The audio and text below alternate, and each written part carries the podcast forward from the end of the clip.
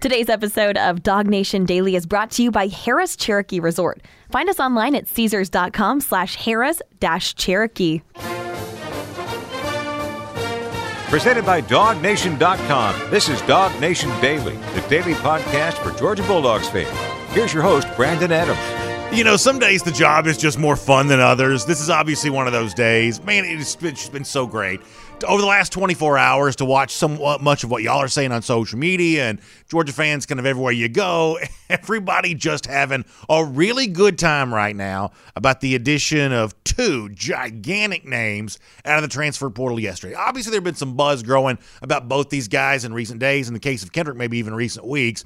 But to have it become official, like right there, like one right after the other, and to watch the way in which media guy and opposing fan, Florida, Clemson, LSU, everything else, the rest of the SEC, to watch the level of just nasty hand wringing, vitriol, if you will, about what Georgia goes out and uh, does yesterday. What a great time to be a Georgia Bulldogs fan. And the fact that it happens in June, because you got to realize this, you know, for those of you, and we talk about this from time to time, for those of you that are like really plugged in to what we do here at Dog Nation, specifically on Dog Nation Daily, presented by Harrah's Cherokee Casino Resort, just, you know, kind of college football in general, you know, the average like mainstream guy, the guy that's watching, you know, NBA playoffs right now, NHL playoffs, baseball, he almost thinks it's like the dead time for college football that nothing's going on. But obviously, that couldn't be further from the truth when you see this gigantic, gigantic news yesterday. Obviously, a huge step towards Georgia's eventual national championship could have been taken yesterday by the addition of both these guys. In fact, you'll remember how, we weeks ago we're kind of talking about, you know, boy the the writing couldn't be any clearer on the wall when it comes to what you have to do if you want to win a national championship. You have to have these like elite first round level type talent. We talked about that so much, frankly, more than some of you wish that we probably would. But uh, we thought that point was worth hammering home and. I had at least one Georgia fan reach out to me yesterday. In fact, I want to show you this tweet on the screen here about why this day may have been significant. I love this from Brian Jones, who wrote me on Twitter to say, BA, UGA just added two first round draft picks that you've been talking about. That should get us to the five or six we need to eventually win the national championship. I think that Brian's right about that. That when you add a Derion Kendrick, former all ACC level cornerback at Clemson, when you add in a Arik Gilbert, who was really one of the better freshmen in the SEC last year when he got got a chance to play, when you add these things into the to the mix for Georgia, it does add to your overall like top end level talent uh, that would give you a chance to compete for a national championship. I don't think that you can sugarcoat that. It's one of the reasons why so many people are so mad at Georgia today that Georgia just didn't choose to stand pat to say, "Hey, we're pretty close to having what might be enough talent to win a national championship. We might get there if you cross your fingers and if the world kind of aligns the right way. We might have enough to do that." No, Georgia you know, essentially removed all doubt yesterday with the way it went out and added these names there. And I think that Brian on Twitter is absolutely right to say that. But let me do this for a second, if you don't mind, because many of y'all know, in fact, you know, judging from what you've written to me on Twitter, you certainly understand. For me personally, as a fan, this is obviously very meaningful to me because a Arik Gilbert is a guy that I wanted at Georgia the first time around, and it didn't work out then. And, you know, you kind of never burn these bridges because you never know. And all of a sudden now it's kind of circled back, and now Gilbert uh, is here at UGA. And obviously, we're going to get there on today's show and talk about all the reasons why this is a huge addition for Georgia. But let me say this you know, in any given situation, just one or the other, if you added a Arik Gilbert during an offseason, or if you added a Derion Kendrick in an offseason, in any normal offseason, just one name or the other here would be the dominant storyline of the offseason. When you get to SEC Media Days in July, this would be like the thing that Kirby Smart takes the most questions about and kind of the media is buzzing about. Any one of these transfer additions alone would be enough to be kind of the dominant headline of the offseason. But when you add them both in the same day, it's almost like, in some cases, information overload. And tell me if you notice what I'm seeing here.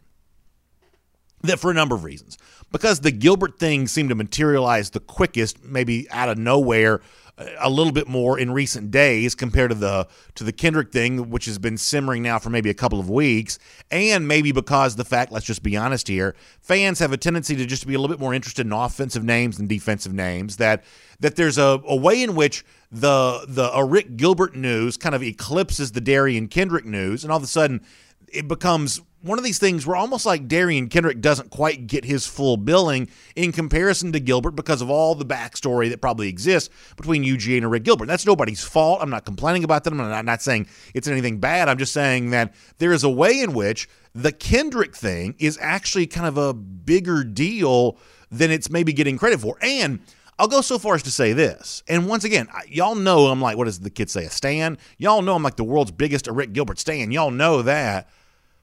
But I'm almost tempted to say that for Georgia's pursuit of a national championship this season, the arrival of Derion Kendrick might be more important in that regard than the arrival of, of, of Arik Gilbert. Are, are, you with me? Are you okay with me saying that today? That if you had to choose one or the other as the more important transfer for Georgia's championship hopes for this season, I'm tempted to say it's actually Derion Kendrick over Arik Gilbert, even though the Gilbert thing I think is huge, and we'll talk all the reasons why uh, about that here today.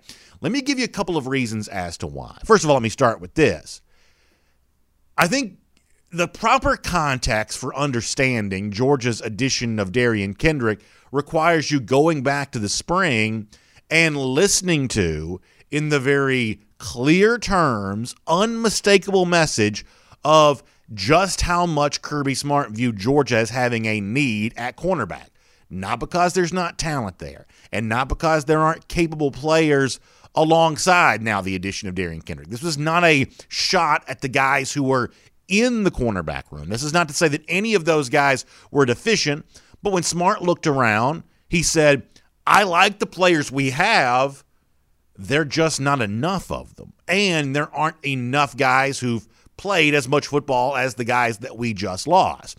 So that's the important context to understand the arrival of Derion Kendrick after having played at an all ACC level there at Clemson. And in fact, let me let you hear Kirby Smart from March the unmistakable message then, I think, even more meaningful now that you know that that Georgia's added Derion Kendrick. Here's Kirby Smart. Yeah, the quarterback position is really completely open. So to name two guys is is probably not the smart. I mean, we got a lot of guys that are going to be working at cornerback. Every guy on our team is a potential quarterback and cornerback right now because we're in search of finding guys that can play that position at a high level in a really tough you look across the SEC, the ability to throw the ball has gotten better and better and better, and those guys um, get exposed. You know, we're one of the we're one of the conferences that plays more man to man probably than anybody else. So you got to have guys out there that can function. So that that position is you know, up for grabs. There are no guys that are proven returning starters, um, and every guy is working hard to learn the techniques and the details that it takes to play winning football at that position. I mean, to me, that sounds like a coach who would have really liked to have had a potential first round pick cornerback on his roster, not really maybe thinking of the time that he had one that was at least quite as proven as what Derion Kendrick turned out to be. And now that Kendrick's on the roster, all of a sudden this is Kirby Smart saying, yeah, we have a huge need here. It's not that we don't like the players that we have. It's not that we don't think they can be capable performers, but you just need more of them or you need more experienced versions of this same level of talent. That is obviously what Derion Kendrick brings to the table. But that's not all. Let me say this this way, and this is going to be a little bit of a trigger warning because I'm about to bring up an unhappy memory here for a moment, but I do think it's important if you talk about the high water mark for SEC teams in recent seasons, with apologies to Alabama from last year, I would suggest that it's actually LSU in 2019. That to me is the best SEC team in recent memory. And obviously, when you think about that that LSU team from 2019, you think about the explosive Joe Burrow in the offense, averaging nearly 50 points a game, and you know all the stuff they did on the way to a national championship. In fact, we've talked a lot about on the show about Georgia's need to kind of mirror offensively at least some version of what LSU did in 2019 if Georgia wants to be as national championship worthy as many of us hope that they can be. But here's the thing that you can't forget that while LSU had this great offense and a defense that was just okay, position by position, pound by pound for pound, the LSU defense in 2019 probably does not compare very well to what George is expected to have for 2021. But here's the one thing that LSU did have going for it back in 2019 a cornerback in Derek Stingley. And here's where the bad memory comes up for Georgia fans when Georgia got beaten up pretty good by LSU in the SEC championship game, you think a lot about Joe Burrow and you think a lot about the way in which the Tigers' offense was moving the ball down the field in that game. But let's not forget this Georgia also had its chances there that day. It had its chances to do some stuff. even though the game ended up being a blowout, there were moments during the game where Georgia kind of had its shot. I mean, think about this near the end of the first half. Georgia's trailing 17 3. Final possession of the first half for Georgia. And after you know, kind of scuffling around a little bit and kind of misfiring on some throwing opportunities, Georgia actually starts to move the football. They go from its own their own 25 across midfield. They get the ball into LSU territory, trailing 17-3. A touchdown there turns into a 17-10 ball game at the half. All of a sudden the entire complexion of the game is different. But what happens? A Jake Fromm pass is intercepted by Derek Stingley. Half comes to an end and LSU's on the move again all of a sudden now in the second half of the game, Georgia trailing 27-3. The kind of the aftermath of the first Stingley interception, Georgia reeling from that. then early third quarter, another Jake Fromm interception by Derek Stingley. This time near Georgia's own end zone. LSU goes in to quickly score after that, and the route was on, and the Tigers never looked back. My point here is to bring up a bad memory a little bit. But Georgia fans understand the value that Derek Stingley played for LSU in 2019. Great offensive team, scoring a bunch of points, but the performance by the top end cornerback changed the complexion of the game as much as really anything that anybody did offensively that day. And that's obviously what a guy like Derion Kendrick, who, by the way, is not a freshman the way that Stingley was back then, that's obviously the potential that a guy like Kendrick would have for Georgia here this year. In fact, let me invert something that we've said now for a while. Because when the issue of Georgia having inexperience at cornerback and trying to figure out what you have with your defensive secondary, when that has come up on previous shows over the course of the last few months, the thing that the optimistic Georgia fan ends up saying about that is, yeah, but you may have some issues at cornerback, but think about how great your front seven is. And think about how that front seven, if they get a pass rush going, how much easier that makes things for the Georgia defensive secondary. And I believe that was true. But what if you say the opposite of that now? What if the presence of Derion Kendrick covering a very good wide receiver for the teams that you're playing? What if all of a sudden now that gives a very good Georgia front seven an extra second? All of a sudden now, quarterback can't release the football when he wants to because Derion Kendrick is eating the lunch of the wide receiver that he's covering. All of a sudden, that quarterback's going to hold that football one more second longer. What does that do to Adam Anderson? What does that do to Nolan Smith? What does that do to Travon Walker? What does that do to Jordan Davis coming up the middle? All of a sudden now a front seven that's really, really close to getting a bunch of sacks and really getting after it. All of a sudden, the presence of Derion Kendrick, tight coverage, man to man coverage, as Kirby Smart described there. All of a sudden, that front seven, that aggressive pass rush that Dan Lanning helped really kind of formulate for Georgia a year ago and you hope takes the next step this year, all of a sudden the job of those Georgia pass rushers just got a lot easier and the dynamic type of defense that can lead towards a national championship, there is no doubt the presence of Derion Kendrick makes all of that much more possible. My name is Brandon Adams, and this is Dog Nation Daily, the daily podcast for Georgia Bulldogs fans, presented by Harrah's Cherokee Casino Resort. And glad to have you with us, no matter how you get to us today, live on video, 10 a.m., Facebook, YouTube, Twitter, Twitch, Radio Noon, Athens Sports Radio 960 The Ref, and as a podcast, wherever you find them, including the world famous DogNation.com. Glad to have you with us here today. So much fun to get into. And so great to have our friends at Harrah's Cherokee Casino Resort making it all possible. Short drive away, mountains of western North Carolina, beautiful place to get to. Casino gaming, so much fun. Uh, just such a great getaway. But it's not just the gaming, it's also the gourmet dining and the world class shopping, the luxurious spa, relaxing getaway. Uh, they got great golf there at Sequoyah National. You got all kinds of really fun stuff there. And don't forget, the sports book is now open. That's right. Uh, the book, Sports Gaming at the Harrah's Cherokee Casino Resort properties, whether it's the original Harrah's Cherokee Casino Resort or the Harrah's Cherokee Valley River. You can actually go there right now. If you're as excited as I am about the addition of uh, Arik Gilbert and Derion Kendrick for Georgia, you can go there right now and get your ticket down to place a bet on Georgia to win the national championship here for this upcoming season. I got to say, there are probably a lot of folks uh, looking forward to maybe doing that here right now. So it, it's a fun getaway. You deserve a getaway. It's a great time of year to do it. Eh, the you know, the, that part of North Carolina is beautiful this time of year. Here, here's the website. It's Caesars.com slash Harrah's dash Cherokee. That is Caesars.com slash uh, Harrah's dash Cherokee. That'll get you in touch with Harrah's Cherokee Casino Resort. So a little bit of Derion Kendrick talk right there. We'll get Mike Griffith coming up here in a moment. Before that, though, let's go around the doghouse here today. And I want to spend some time talking about uh, Arik Gilbert. And yes, it's a little bit hard to wait this deep into the show to kind of get into the Gilbert thing, but I, I did want to give Kendrick his just due because, in, in, some respects, I don't feel like he's gotten enough of that since he announced his pledge to uh, Georgia here yesterday. But clearly the Gilbert thing is so interesting on so many levels because this is an example of a recruit. And if you're watching on video, you see footage of Gilbert back when he was a recruit.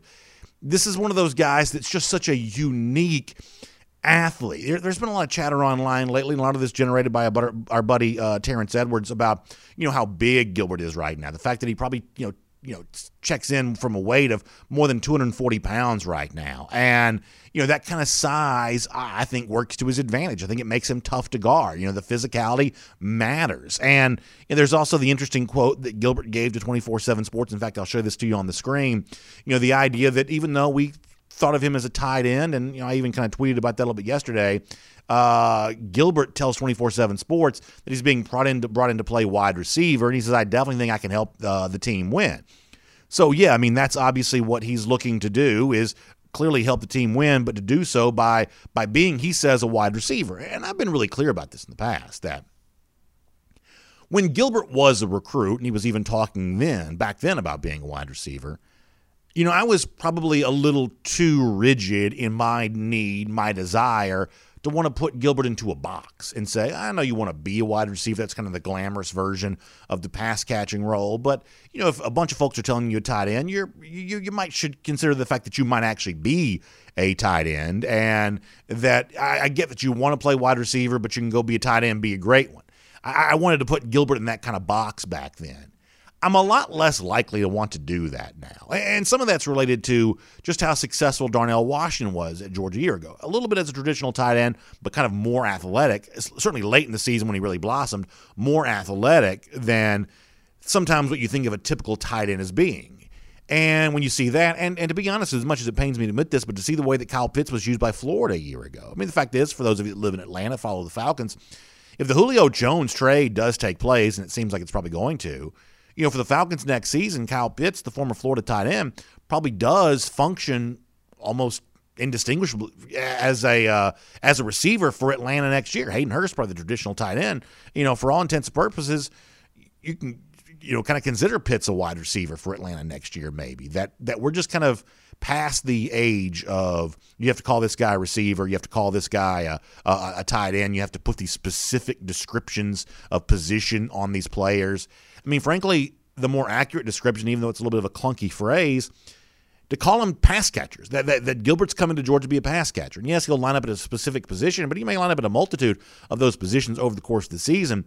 He is just one of those playmakers that you have to get the football to. And the size that he brings the table does help. And obviously, I think it helps him working against smaller defensive backs in terms of the catching the ball. But yes, it also helps in terms of the blocking stuff too. That you don't have to just maul people in the in the in, in the running game, but you do you know, just need to get a big body on somebody and divert a defender and give that one opportunity for the Georgia running game to step forward and and, and move forward and, and do what it needs to do there. So I just think the, the, the thing about Gilbert, I just think is exciting for Georgia in so many ways. And the one thing that I don't think opposing fans have fully come to appreciate yet, those that want the worst for Georgia and aren't watching Georgia quite as closely, I don't think they quite realize exactly what – Georgia potentially has in its offensive coordinator, Todd Monken.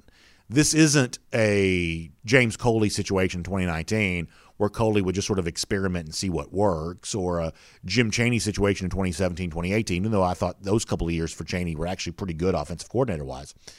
This is a guy in Monken who I think is a lot more of a savant than that. He's a lot more of a I mean, you know, this is a guy that really likes to get under the hood and, and, and, tinker around there a little bit. And if anybody is capable of bringing out the best of all these interesting, unique playmakers who work off each other based on their varying skill sets in different ways, I just think Monken is set up really well to do all of this. I think this is a really exciting time. And obviously, in the days and weeks to come, the addition of uh, Arik Gilbert and the hard work that Georgia did, as we kind of chronicled on yesterday's show, to stay involved in this recruitment, we're clearly going to be covering all of that that. What a fascinating time this is. That is around the doghouse. Before we get our buddy Mike Griffith here today, let me also give a quick shout out to my uh, friends at the Finnish Long Drink. We'll talk about a great day yesterday. Kind of toast with a ready to drink uh, beverage uh, right after the uh, big news for Georgia. For those of you who kind of watched our show yesterday, I was out there on my back deck and kind of uh, relaxing and enjoying myself a little bit. The Finnish long drink would have gone great with that. In fact, I've actually had some of you reach out to me to say, "Yeah, BA, I'm trying this.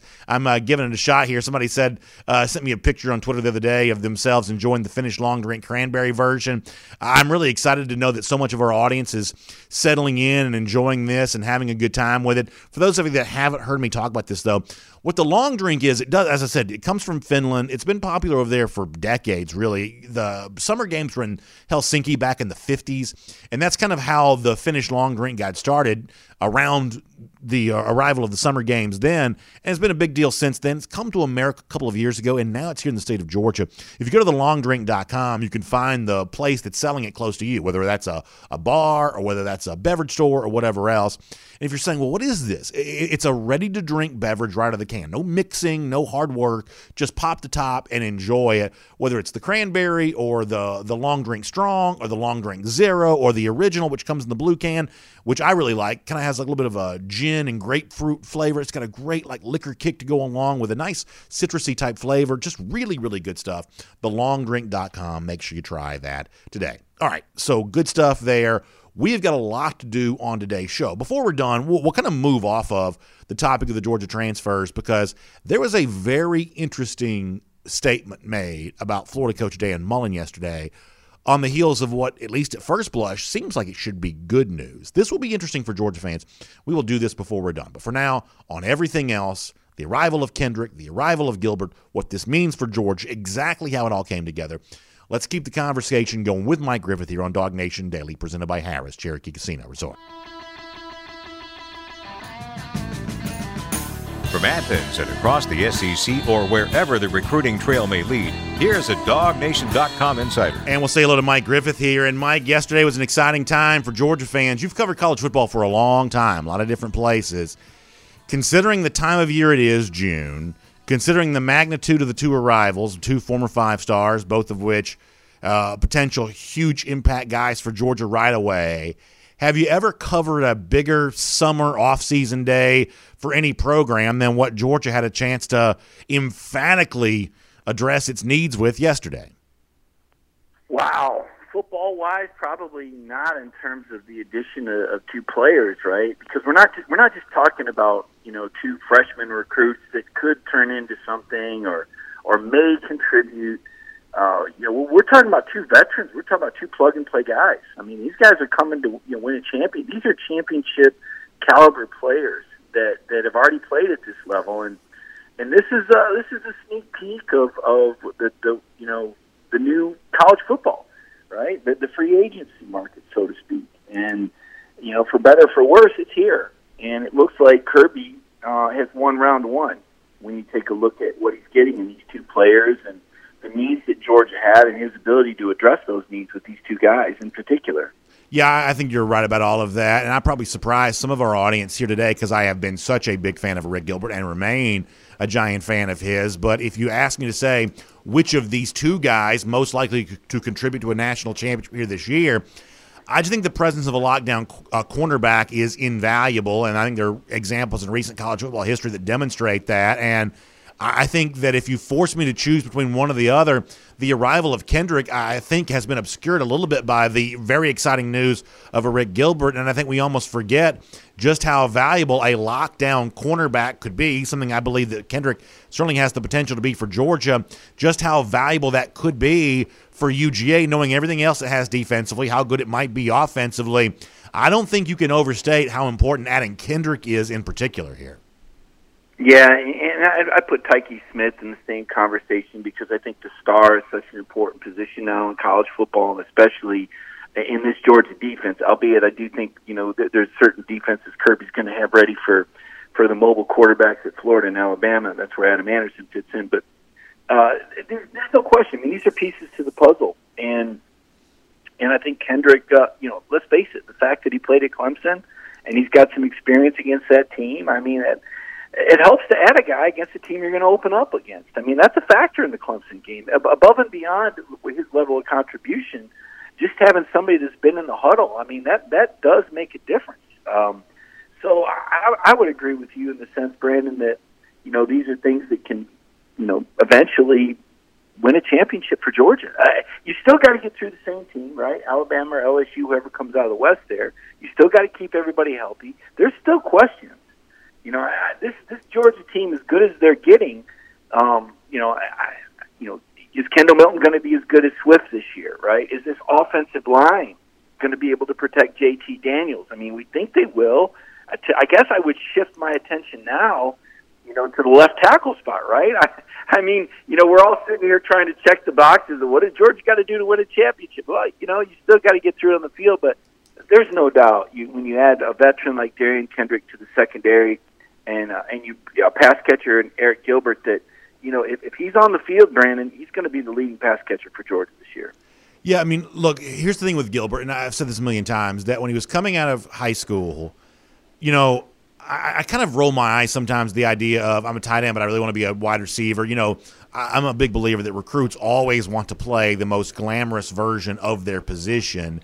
And when you know Gilbert was coming out of high school, I thought he was one of the most you know amazing recruits that I'd seen. But I did view him more as a tight end than a wide receiver. And I know you know he's made it clear to 24/7 Sports that he's coming to Georgia now to be a wide receiver. And I'm a lot more open to that than I maybe would have been in the past. I, I don't think the fact that he's you know more than 240 pounds, I don't think that pre, you know prevents him from playing wide receiver.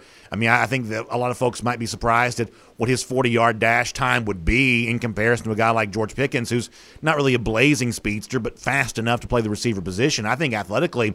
I think that Pickens and, and Gilbert are actually probably pretty similar. So, you know, this notion that that that you know Gilbert wants to be seen as a wide receiver, at this stage of football, based on some of the stuff you've seen in some other programs and at the NFL level now, I'm kind of fine with that. I, I, I, don't have a problem with Gilbert being seen as wide receiver. Now, I still assume he'll probably be lining up in a lot of different ways for Georgia. If I had to guess, that's what I think will probably still happen here.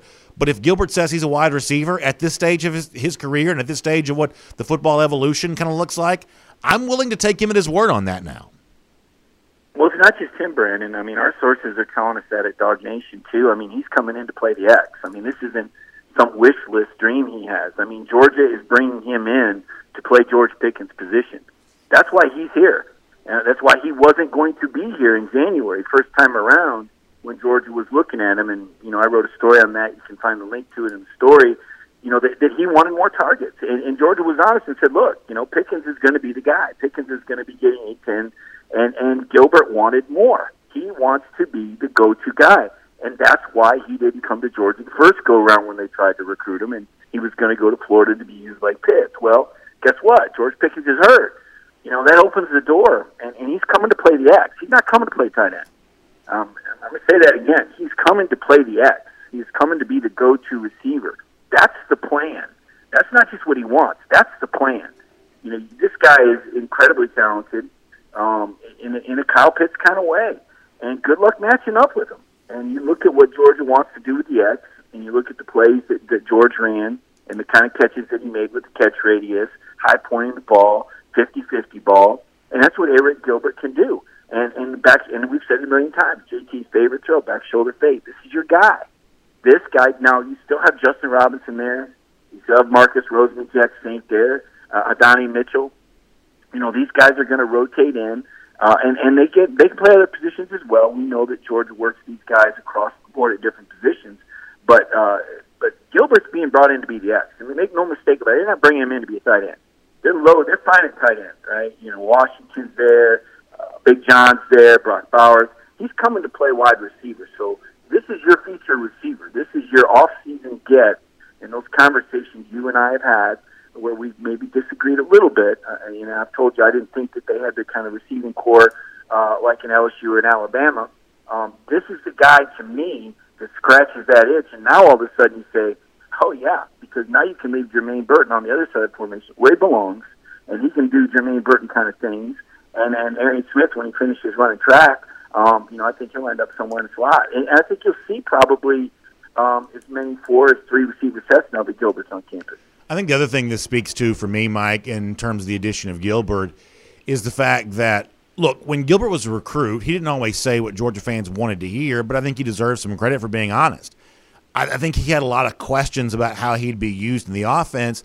And frankly, I think it went beyond that. Some of the stuff he said would kind of lead you to believe he just had questions about the Georgia offense in, in, in, general. And, and who wouldn't, based on the way this group was kind of scuffling around there in 2019? I'm not saying that to troll. I'm just saying that Georgia had some offensive problems a couple of years ago, and elite recruits kind of noticed that kind of thing. Gilbert, I think, was an example of that.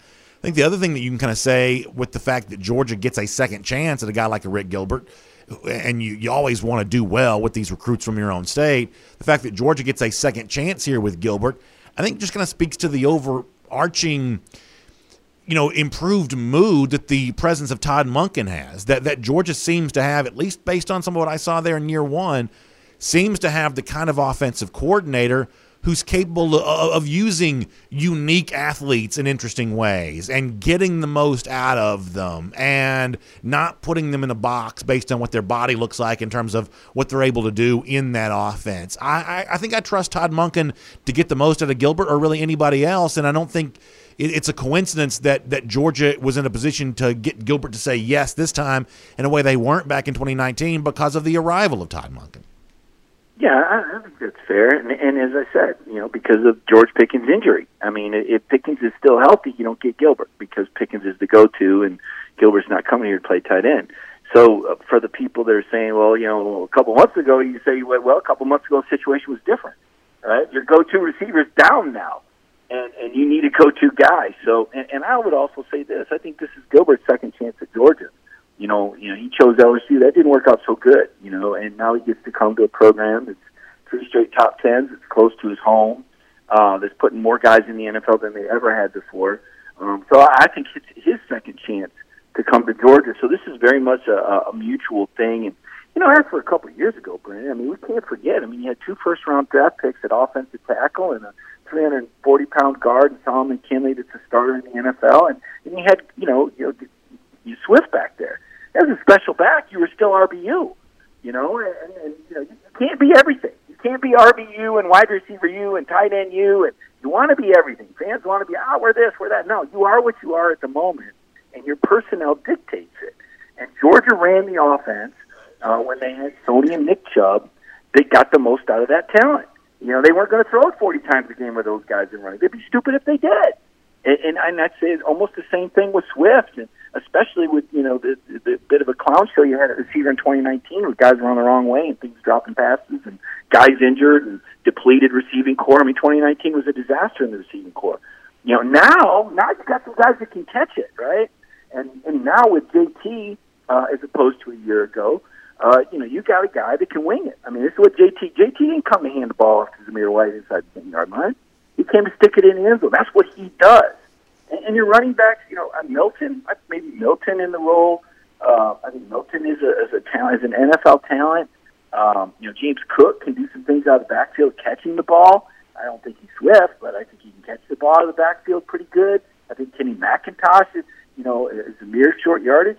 But you're not. I don't think this is RBU right now. I, I think you still have a great running back, but I think the offense in general with Monken, uh, with these you know, pro style spread, air raid principles. That, yeah, to your point, you're right. This is a team that's going to throw it more than 30 times a game. I mean, look at Alabama. How many times did they throw it less than 25 in a game the last couple of years? They, they changed, right? LSU's changed. Kirby told us he was going to change. And, um, it, well, not necessarily, he didn't say he was going to change, but he said that he was going to try to score more points. And scoring more points in this day and age means throwing the ball around and hiring a guy like Todd Monken. I agree with you that now we're starting to see a different personality. But the reason we're seeing a different personality now as opposed to 2019 is because now you have the personnel as well as the OC to do it. So we predicted on yesterday's show that if Georgia added Gilbert and Kendrick, the level of seething hatred for Georgia by fans and in some cases even media would would grow at an exponential rate. I think that prediction's already turned out to be true. There's some criticism for the addition of Kendrick because of some of the issues that he's had off field, the fact that you know he was dismissed from the Clemson program, and even some questions around Gilbert there as well. For the most part, I scoff at this and roll my eyes at the rest of it. But what do you make of whether it be you know Danny Kanell saying what he said on Twitter yesterday, or you just you know the general, I guess you know criticism that exists for opposing fans that that that Georgia's brought in, you know, Gilbert and Kendrick both, who I guess for different reasons have, you know, some questions around them. Brand, do you know that Dan Mullen got a contract extension and Florida's on probation and he has a show cause? Sure. Usually, when coaches, when teams get put on probation and coaches get show cause, they, they, they usually they can lose their jobs. Okay, at Florida, they're giving them a raise for it. I don't give a damn what they're saying. I mean, it's ridiculous. Look, look at who. What programs are we, are we talking about? LSU and their basketball program. What are we talking about? Alabama and, and, and Saban and how he built that program. Are we talking about Auburn? Are they going to point fingers? Cam Newton. I mean, who are we? Who are we listening to? What fan bases? You know, what is it? Uh, who is without saying cast the first stone? Is that or glass houses? What, what, whatever, whatever saying you want to use. Let's let's not pretend this is anything but what it is. Football team's trying to get better.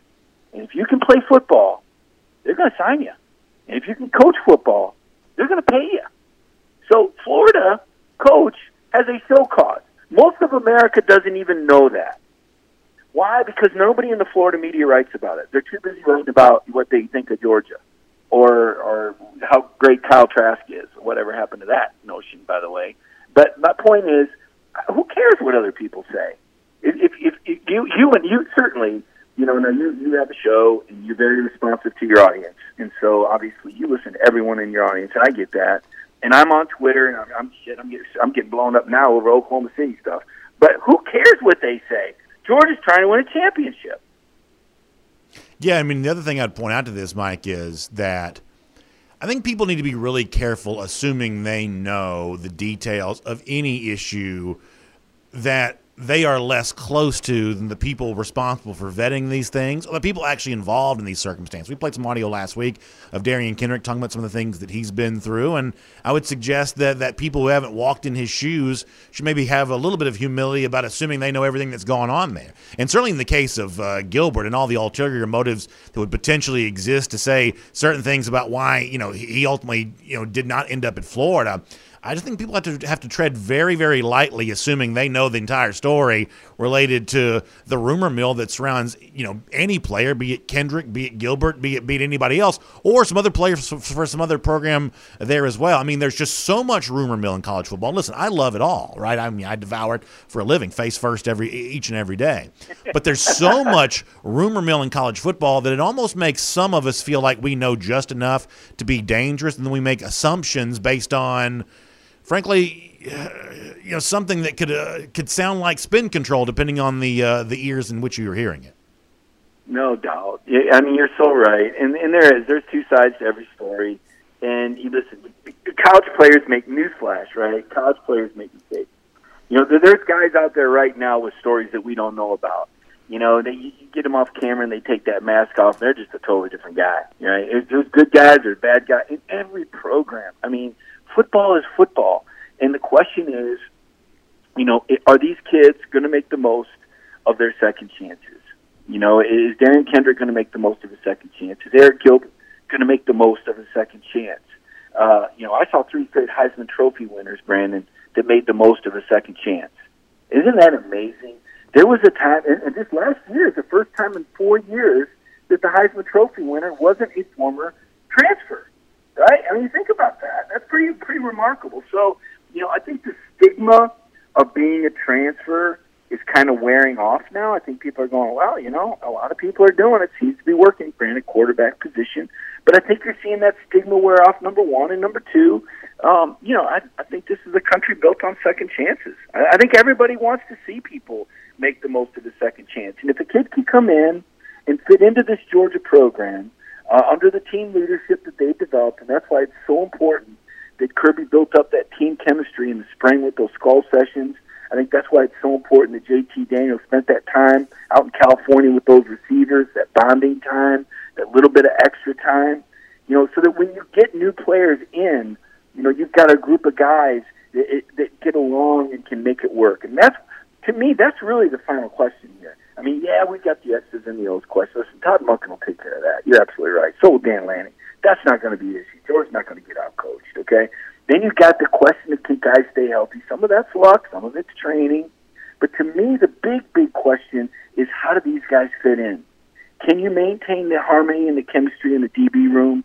You know, I, I think you can. I think Tyke's a great. I think he's a great guy. I think Derion Kendrick gets along great. Dabo Swinney, full blessings, loves the guy. This is not a bad person. This guy, he made, you know, he made a mistake. Okay, he was dealing with some things. He has two kids. Nobody's trying to hide that. He's got real life situations. He didn't manage it as well as he could. He didn't communicate effectively. I think we're all guilty of that in this day and age. And, and he missed some workouts without communicating effectively. I, it's not the worst thing in the world. You know, Gilbert, he, he's got he's got his own issues, but these are things that a lot of young men deal with. And so, I think that uh, I think that this is an opportunity for Georgia uh, to help shape these young men, help get them on track, and, and help them make their dreams come true, and, and they can help the Bulldogs win a championship. And, and if fans from other fan bases don't like it, too bad. Would they have taken these guys? Sure, they would have. Look at some of the guys on there. Nobody's perfect, you know. I had a coach tell me one time he could coach 11 Boy Scouts, but if he didn't win enough games, he wouldn't have a job next year. So every now and then, you know, you, you got to kind of take chances on players, and you get rewarded because a lot of times all these kids need is a chance and some good Brandon. All right, I got a final question for you. Before that, though, I want to remind our audience about something really fun that's coming up. It's the Attack the Day virtual 5K. It's Saturday, June 12th from our friends, the UGA Alumni Association. This is a really cool thing for you to participate wherever you are. It's a virtual 5K, so you can walk, you can run, you can roll, you can do whatever to be a part of the virtual 5K. Registration is just $15. Kids actually are free. And for your $15, you get an Attack the Day headband, a pack of uh, Super G face tattoos, and, and you get a chance to win a, a pair of AirPods and a UGA branded case. So a really cool thing there. Plus, a portion of your registration also includes a gift back to the Georgia Fund there as well. So you're not just participating in a really fun event and getting some cool UGA swag, but you're also helping support a, a great cause there as well with the Georgia Fund. Coach Smart wants you to do this. Uh, be a part of the Attack the Day virtual 5K. As I said before, registration just $15, includes some cool giveaways and a chance to win even more. Plus, it's a great chance to support your beloved university, UGA, there as well. It's June 12th. That's the day. Here's the website. You see it on your screen. I'll read it to you for radio podcast. alumni.uga.edu slash ATD5K. That's number five. Let me read that one more time. It's alumni.uga.edu slash ATD5K. Obviously, ATD stands for Attack Today. So, a uh, really fun Attack Today virtual 5K coming up with the UGA Alumni Association. Make sure you check that out. Mike, let's finish with this. Obviously, big news there yesterday as the summer workouts kind of get going for Georgia. Clearly, the recruiting stuff is going 100 miles an hour right now, too. So, just kind of wrap up and put a bow on the Kendrick and Gilbert news. What's next on the horizon for UGA now that these uh, big stories are now in the barn here? Well, I think you wait and see if the roster's solid when they start workouts Thursday. You know, it's for every action there's a reaction, right, Brandon? I mean, so we wonder now. You know, you, you drop the two Alka-Seltzer tablets in the water and it starts to fizz. Uh, does anybody jump out? Is anybody affected? Anybody's feelings hurt in the receiving corps here? Any, any, you know, I think your DBs. I mean, we know Darren Branch hasn't been on the team. He wasn't on the team in the spring game. I know we'll, we'll get that up officially now. But is, is anybody else going to transfer? You got some guys coming in. You got anybody coming out? Uh, are there any late surprises? Listen, Kirby Smart. I'm not counting this dude out. I am not counting Kirby. He pulls a ra- he pulled a rabbit out. He's done this. Remember how he pulled Pickens out of his hat on signing day? Now we're talking Arik Gilbert uh, and Derion Kendrick. You know, I mean, Kirby is a guy that loves to pull these. JT Daniels.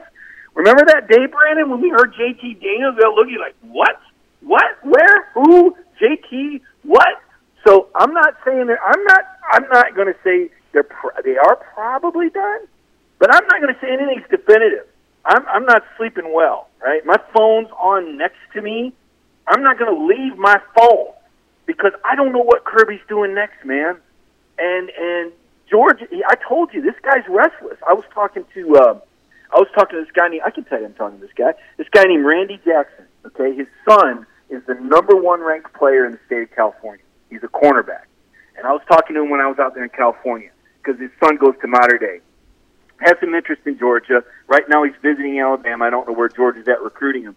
But I was telling Randy, I said, "Listen, man, if you get if you do find your way to the Georgia campus and sit across from Kirby Smart, you'll sit there for five minutes and you'll want to get up and do something." And he said, "Why?" I said, "Because Kirby is moving and shaking and restless, and most programs would be happy with three straight top ten finishes. Most coaches could hang their hat on that, but at this place, everybody's still ticked off, and and Kirby's restless." It's like a guy you, you get that hungry feeling. It doesn't matter how much you eat, you're still not full. That's Kirby, right? I keep thinking back, and I can't say what he said on that video, Brandon, where he said all he wanted to do was eat. Yeah. But that's that's kind of Kirby right now. All he wants to do is eat, and he's gobbling up great players, and it ain't over. I'm just going to tell you, I know that whether it's signees, uh, this Georgia right now is in a they're like a tank of barracudas over there. It's a feeding frenzy they can't get enough good players right now. So I just say stay tuned to DawgNation. All right, Mike, thanks for being here on DawgNation Daily, presented by Harrah's Cherokee Casino Resort. We'll look forward to talking to you again very soon. Fun time to be a dog fan and very, very fun and curious to see where all this goes next. We certainly appreciate your time. No doubt, BA. Thanks, man. Let's take a look around the rest of the league. This is SEC Through. Yeah, I mean, listen, the other thing that kind of comes up with all of this is the thought of, well, gosh, there's no more excuses. You know, this is this is a you know win now situation for Georgia, and some people kind of want to continue to say that sort of championship or bust type mentality. Like the one thing I've kind of pushed back on, and even after the arrival of Derion Kendrick and Arik Gilbert, I'm still going to push back on is the notion that it's championship or bust. It's that word bust that just I kind of hang up on a little bit because listen it's the willingness to make these kinds of moves year after year after year that keeps Georgia in the championship conversation for the foreseeable future. Trust me. Georgia's rivals, the fans of those, you know, other schools, they'd love nothing more for this to be championship or bust. That's actually letting them off the hook easy. That's that's that's giving them a chance to to only have to worry about this for one more year. But clearly, with the aggressive moves made here and, and it is appropriate to add Tykee Smith into that discussion there as well. The aggressive moves made over the course of this offseason. This is obviously not a bust situation where all this is coming to an end after just this year. That if you could somehow avoid George winning a national championship this year, you've got nothing else to worry about from George in the future. No, no, no, no, no, no, no, no. It is far from that easy for, for those who find themselves at odds with UGA competing for the limited resources that exist when it comes to college football. Georgia's going to be a factor and here to stay for a long time to come. So there is no bust after this year, whether Georgia wins the national championship or not. However, it is, I think, still plenty appropriate to say that all of these moves are made with the idea of win now. All of, of this is made with the idea of why wait, why put off until tomorrow what can be done today, which is giving yourself the the talent and resources you need to go out and win a national championship right now. And that's clearly what Georgia is is is doing through all of this. It's one of the reasons why it's so exciting for fans. And it's important to note that I think Connor Riley wrote about that this morning at DawgNation.com. Look, the national championship expectations exist whether you bring in Gilbert, Gilbert and Kendrick or not. I mean, it's it's not like it was not national championship win now mode before all of this. So you don't make things worse for yourself by bringing in big names like this you bring in the kind of big names that give you a chance to make good on the expectations that already exist. Look, if you want to go to a place where it's fine to go to a bowl game, go coach in the Big Ten. There are plenty of you know Big Ten programs that are happy to go to the Rose Bowl, happy to win, you know, nine or ten games, and you know they kind of put their nose in the air and they feel like they're better than everybody else, and you know who cares they don't you know come close to sniffing a national championship. You can do that up there and be fine. Clearly, the ACC is even a step down from that. But in the SEC, the only thing you judge yourself by is the level of hardware you produce at the end of the season. That's true whether you embrace it wholeheartedly or not. So, what you like about Georgia is the fact that they acknowledge the expectations that do exist in a program like this, and they bring in the kind of talent that gives the program a chance to actually achieve those expectations. I think that's a, a really fun thing to be able to see. Quick shout out to Pella Window and Door of Georgia. They can help equip your house with energy efficient windows and doors, make your home look better on the outside, feel better on the inside. Great savings as well. You can currently get 10% off your entire project or 0% APR for 24 months. So hit them up a couple different ways. Phone call 678 638 1496. That's 678 638 1496. Or PellaofGA.com slash DogNation. That's PellaofGA.com slash DogNation. You can find Pella Window and Door of Georgia today. All right, SEC through time now. And Mike mentioned a moment ago the contract extension that Dan Mullen signed for uh, Florida yesterday. And I think this is really interesting because there is a level of media coverage that Mullen gets in his own local market there in Florida. And a lot of this is, I think, reflected by the feeling of Florida fans that is way different than sometimes I think people perceive it to be nationally. Let me show you a tweet here. This is coming from the Associated Press. This is just like buttoned up and erudite as you get. In fact, Mark Long, the writer of this, we're actually going to have on SEC Country Live later on this afternoon. SEC Country Live, 3 p.m. Eastern Time on the SEC Country uh, video channels. So this is the tweet yesterday from the Associated Press. Florida football coach Dan Mullen received a three year contract extension following a disappointing season that closed with a three game losing streak and included several public relations missteps and NCAA sanctions. That is Mark Long writing for the Associated Press.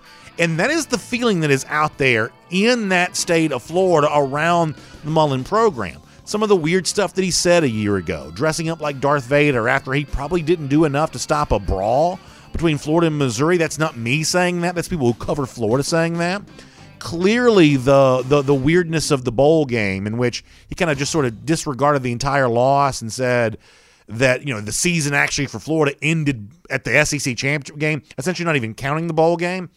Given all the money that exists around bowl season, you can't flippantly disregard the bowls without kind of bumping into and running afoul of the people who are in charge of you and certainly the uh, the bowl system that's doling out all this money to the SEC. Trust me, a statement like that was not received well. And the NCAA stuff has been poorly received there in Florida too. Remember the stuff that Matt Hayes wrote about for Saturday Down South? Kind of suggesting that that NCAA stuff actually kind of threatens Mullen's job security more than some people realize. I mean, I think what you've had going on here, frankly, is kind of an old fashioned contract squabble, and maybe the signing of this extension kind of brings that to an end. I've explained before why I feel that way. We'll talk more about this on SEC Country Live later on today. There is a weird level of skepticism. Maybe it's grown to be cynicism, but not everybody in the state of Florida is as happy with Dan Mullen as you might think, even coming off of an SEC East win and a victory against Georgia last year. I would say this is a story worth following. We'll do more of that on SEC Country Live later on today, and for now, we'll make that your SEC through. And by the way, speaking of Mullen, great edition of our Golden Shoe today. Of course, Gator Hater Roll Call. We point out all the terrific Gator haters in our audience. And this is a very funny work of art here. I want to show this to you on the screen. I want to give credit to the artist himself. So Hunter Blaylock writes this on Twitter. It says that it's flooding in Gainesville being via Mullen's tears. Meanwhile, it's raining talent at UGA. Very well said by Hunter Blaylock, who gives us some golden shoe material, calls Athens the five star city. And then he draws this picture. And this is really well done. He says, Welcome to Athens, the five star city. You see the king, Kirby, wearing the crown. You see crying Dan Mullen with the thought bubble saying, but he committed to us first. Obviously, referencing Arik Gilbert. Really terrific stuff by Hunter Blaylock. As good a golden shoes we've given out in quite some time. So, congratulations to you. And speaking of those lousy, stinking Gators, Arik Gilbert helping the dogs get a win against Florida. Even number today. How about 150 days? That's our Gator Hater countdown. We'll see you tomorrow. DawgNation Daily, presented by Harrah's Cherokee Casino Resort. We'll talk to you then, everybody.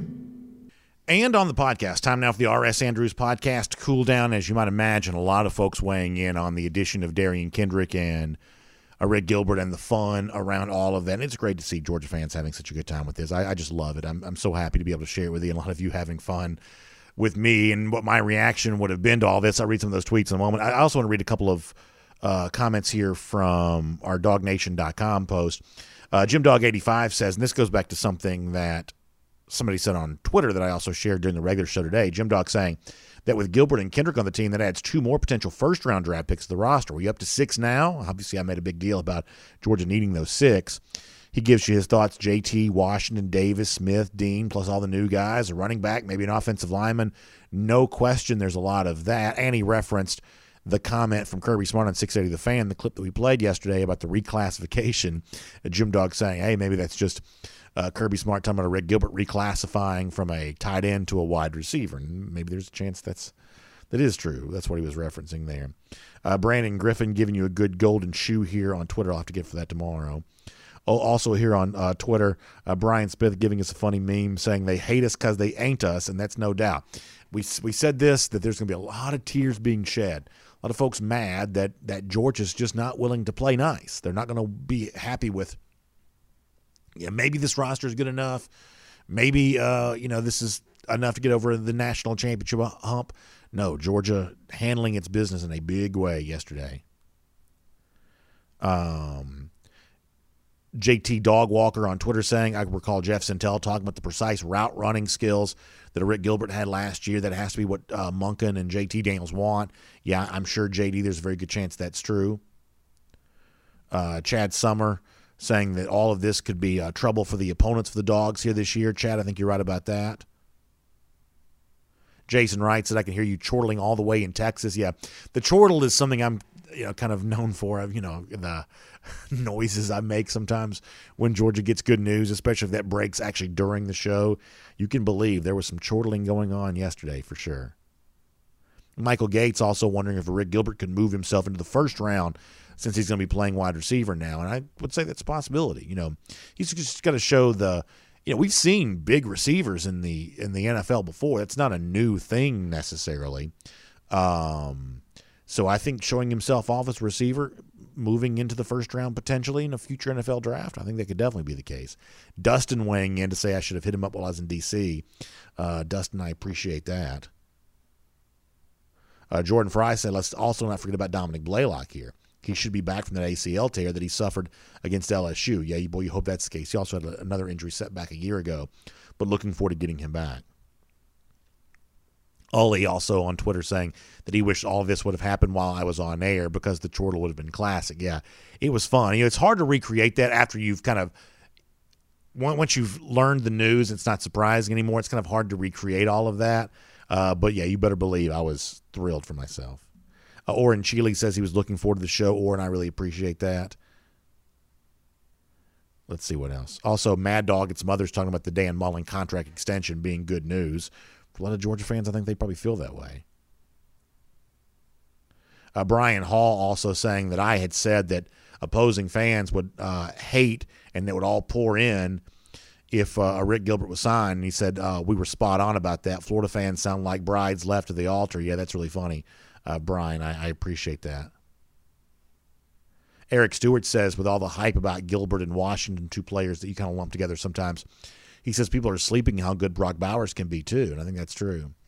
Jason Free with the funny line saying, uh, "Poor Camarda and Podlesny says we might not try a punt all year long, or maybe even a field goal either." Uh, that's pretty funny stuff from Jason Free there. LeBrian says you couldn't slap the smile off my face. No, you could not. Our buddy uh, uh, Prometheus checking in to say congrats. Looking forward to the show. I appreciate that. Boy, a lot of tweets rolling in on all of this. Dog Speed uh, on Twitter wondering what this means for a guy like Oscar Delp. I think the excitement, the energy around this only helps George with a player like Delp. I mean, you want to be, and this is one of the things you see in modern recruiting. You want to be at the place to be. You want to be where other great players want to be, and there's no doubt there's a lot of that going on right now. Matt Chastain had a funny tweet. He says, Has anybody checked in on Brandon Adams? 44 year old dudes, which I am, can only endure so much excitement before being at risk of a stroke or cardiac event. No, Matt, I think you're 100% right about that. Dalton Smith talking about JT Daniels having to figure out how many touchdowns he's going to score this year. Yeah, the chances of more touchdowns certainly went way up because of all of that. Uh, Dog Speed on Twitter says, This is John Adams, says the biggest single transfer portal day for any team he says double nickel star transfers. He means two former five stars. Uh, put this team on the doorstep of a national championship. Yeah, you'd be hard pressed to find a team that's ever had a bigger day than than what uh, Georgia had yesterday. It's great to be able to see. Great comments on both Twitter and here at the comment section of DawgNation.com. Don't forget, I'd love for you to be a part of this. If you've never sent me a message before, I'd, I'd love to talk with you here as a part of the cool down. So hit me up on Twitter at DawgNation Daily or in the comment section. We post the show at DawgNation.com. It'll be fun to kind of go back and forth with all of this because it's going to be a fun summer as we continue to talk about everything that's that needs to be said related to all this for Georgia football. So uh, really good stuff. Thanks for being here for our podcast, Cool Down. Find R.S. Andrews online at rsandrews.com. They'll fix your air conditioning, but they'll also help you with your plumbing needs, your electrical needs, whatever else you have. You can find them online at rsandrews.com. We'll look forward to talking to you tomorrow, everybody. Thanks for being here on DawgNation Daily, presented by Harrah's Cherokee Casino Resort.